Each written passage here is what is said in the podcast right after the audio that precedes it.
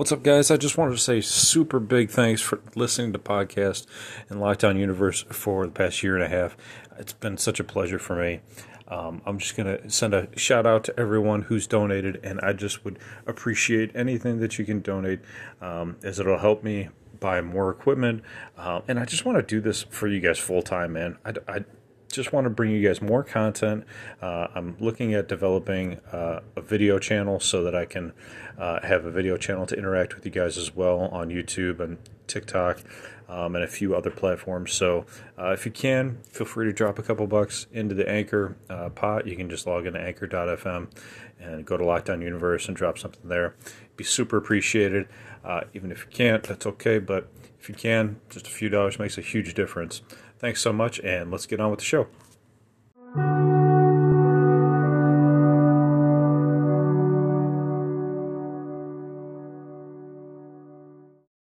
What up, what up, what up? Welcome back to Lockdown Universe, home of the bizarre, peculiar, and unheard of stories of UFO legend and lore. Welcome back, welcome back. Happy to be back. Hopefully, you guys are doing well and taking care of yourselves. So, today we're going to talk about a 1987 case that took place in the Rendlesham Forest. Now, this is not the typical Rendlesham Forest case that you know about. This is totally different. Okay, this is an event where an individual was abducted uh, by an air a spacecraft, and he has photographic evidence of it too. On top of that, and he underwent hypnotic regression to talk all about his abduction and what the aliens talked to him about. So, let's dig in. So, in the, this incident occurred on December 1st, 1987. Uh, in the early morning, Spencer, uh, who was our our uh, protagonist, um, left his home in Ilkley. I'm not sure where that is, but it's in the UK. Uh, he said goodbye to his wife and children to meet his father-in-law, who lived on the other side of the moor. So Ilkley Moor is an upland moor, moorland and conservation area in Yorkshire, England. Uh, has notable bird population, walking trails, and tranquil views. Uh, apparently, it goes back to the Bronze Age, and it's known for its legends of strange creatures that roam in the darkness and strange lights that have been seen coming from the mist. Um, so there is RAF Menwith Hill Military Base, which accounts for some of the UFO sightings. But as Spencer started to navigate his journey, it was dark and he had a compass to navigate through this dense fog. Uh, he was hoping to capture some beautiful sights of the moor on his way, and when he passed um, through some areas called White Wells, which was an 18th century town, he was distracted by something unusual. He saw a small-sized creature with a long with long arms, similar to the shape of a sock monkey, which I have no idea what that is. Um, so surprisingly, this creature made a strange move with its right arm, like it was waving at Spencer. And that's the moment he captured the entity on his camera before it disappeared behind the slopes. Now, there is a picture on this article on how and why, if you want to take a look at it. Um, according to Spencer, the creature had big black eyes, pointed ears, strangely long arms, and had hoof for its feet. A hoof that was split into two toes on its feet. So this isn't a gray, this isn't a reptilian. It has pointed ears, big black eyes, and strangely long arms. This doesn't sound like any Orion gray, doesn't sound like a standard robotic bio gray. It doesn't sound like a reptilian, doesn't sound like anything we've ever heard of before, at least not me. So let's keep going. What happened next is truly shocking. Spencer stated that he immediately followed the creature but lost it Subsequently, he claimed to have seen a dome shaped spacecraft that rose from the moor, disappeared into the sky. Now, what was confusing for him, he seemed to be confused as if things weren't adding up. He came to his father in law's village and was shocked to see the time on the church clock. It was already 10 a.m. He couldn't understand where he had missed two hours. He thought that he might have hallucinated everything, but his doubts were cleared up after he had the photo processed and he got became assured that he saw that creature and the event did actually occur, uh, did occur. Now, the the photograph itself was a bit blurry, but you could still see the alien very well. The, neg- the negative was later examined by UFO experts. They didn't find any signs of tampering, and that means that Spencer took a real shot of an alien creature. So that's really cool. You don't see this stuff in the main mainstream media. You got to go looking for it, and we've got found it for you here. now, um, so th- there was a lot of analysis done on the photo. The photo has stood up, stood the test of time with multiple examinations. Uh, but the strangest didn't end there because he went under hypnotic regression to find out exactly what happened. So what happened next is even more fascinating. So let's dig into that. So what happened? So he started to have strange dreams in which he saw a starry sky, and he wondered what could have happened during this missing time. He was advised by UFO investigators to undergo hypno- hypno- hypnosis, uh, and he recalled the creature approached him before he took the photo. He said, under hypnosis, this is why he's in under under hypnosis. I'm walking along the moor. Oh, it's quite windy. There's lots of clouds. Walking up towards the trees, I see a little something. I can tell, but he's green. It's moving towards me. Oh, I can't move. I'm stuck. He's still coming towards me. I and I can't I still can't move. I'm stuck. And everything's gone fuzzy. I'm I'm floating along in the air. I want to get down. And these green things walking ahead of me and I don't like it. I still can't move. I'm going around the corner. This green thing is in front of me. Oh God, I want to get down. There's uh there's this big silver saucer thing and there's a door in it. I don't want to go in there. Everything's gone black now.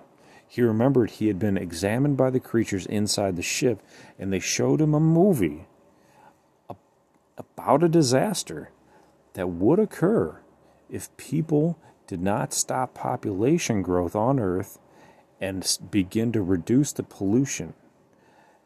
These are the main components of what he saw inside of this ship.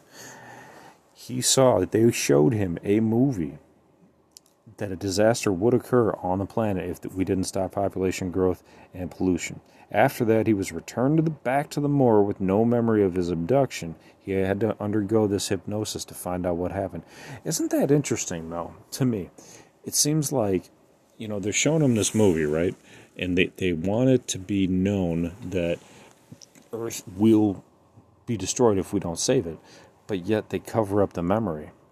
You know, it's like they're implanting these subliminal messages that we're supposed to act upon, but they don't want us to know that they we received the message from the aliens themselves. So, you know, this this, this comes up time and time again in every every abduction, right? There's so many abductions where this exact story takes place, and I don't want to keep harping on it because you know I don't want you guys to think that I'm, you know, anti-population or anything like that, but I think we all know that you know there is a population problem. You know, we can't keep populating at the rate we're at and expect to have a planet worth fighting for in 50 years. You know, it's just going to be, uh, you know, we're going to zap all the resources. So, you know, that's why those Georgia Guidestones they talk about the fact that we need to keep population under a certain amount. You know, 500 million seems to be a bit low, but you know, I think we can definitely work towards you know not having explosive population because here in America, we're having a tough time even keeping up with housing, trying to build enough houses for people. Uh, material prices have gone through the roof and, and all kinds of things. So I think that there's some workings on behind the scenes to to make it too expensive really to build and and, and um, you know increase the cost of housing so that you know it's it, it's prohibitive. But uh, we'll see what happens uh, in the near future. Um, I don't know where it is in your or how it is in your neck of the woods where you're listening around the globe. If you're in Australia, Canada, uh, Mexico, Europe, but um, you know we have listeners from all over the world, and and you can see, you know, especially in China and in these in Mexico City and these highly populated areas, L.A., where there's this dome of pollution over it. And when COVID hit and nobody was traveling, the dome of popul- uh, the dome of pollution was gone they took pictures of before and after. The, the, the, the, pollution was done. It was, it was, it was over. It was clear, clean skies.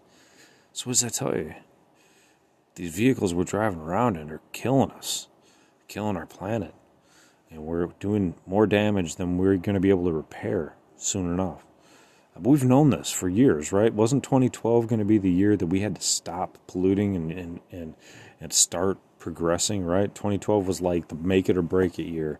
A lot of abductees talked about 2012 being that make it or break it year, and now the government's talking about by 2030 that uh, all cars must must uh, average 30 to 35 miles per gallon, and they're looking at by like 2050 they have to average like 50 or 100 miles per gallon, something crazy.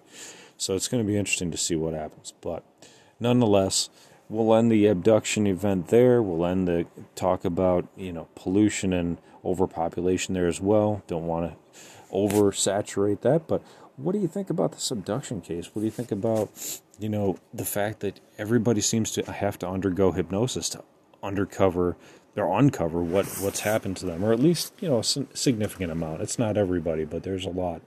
Probably, you know, it seems like maybe 75% of abductees can't remember most of what happened. Um, but there are a, a, significant portion that do get to remember, you know, especially a lot of females. Um, it seems like us males get knocked out easier than the females do. Um, so, what do you think? Leave your comments, uh, you know, on podcast here. If you want to go check out the TikTok, go check out the TikTok. It's at Lockdown Universe 24 7 on TikTok. I do some live videos there. You can check out some of those. I talk about the stuff on the podcast, talk about some new stuff, and, um, you know, we like to have fun there. And, you know, maybe I'll start doing some lives there as well. So hopefully you guys can join me there. So, in the meantime, guys, take care of yourselves, take care of your family, take care of your loved ones, follow through on your hobbies and your goals and your dreams, take care of your physical health, emotional health, spiritual health. Do what you got to do to survive. And as always, continue to question the universe around you. Till next time, guys, take care and Lockdown Universe out.